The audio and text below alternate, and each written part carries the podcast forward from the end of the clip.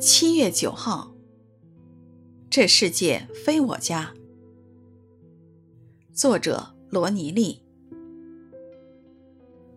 倘若我单言日久，你也可以知道，在神的家中当怎样行。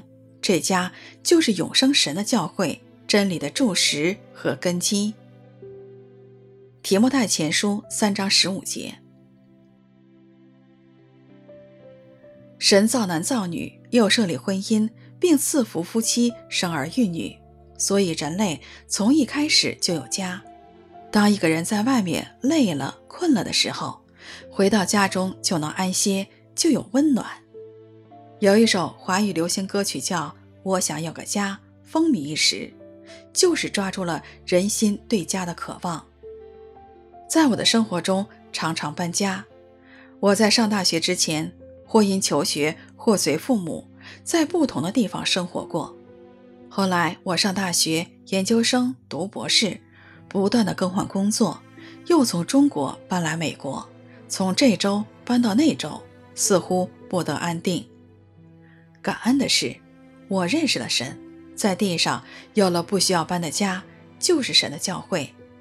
教会因有神同在，有真理和爱的同在。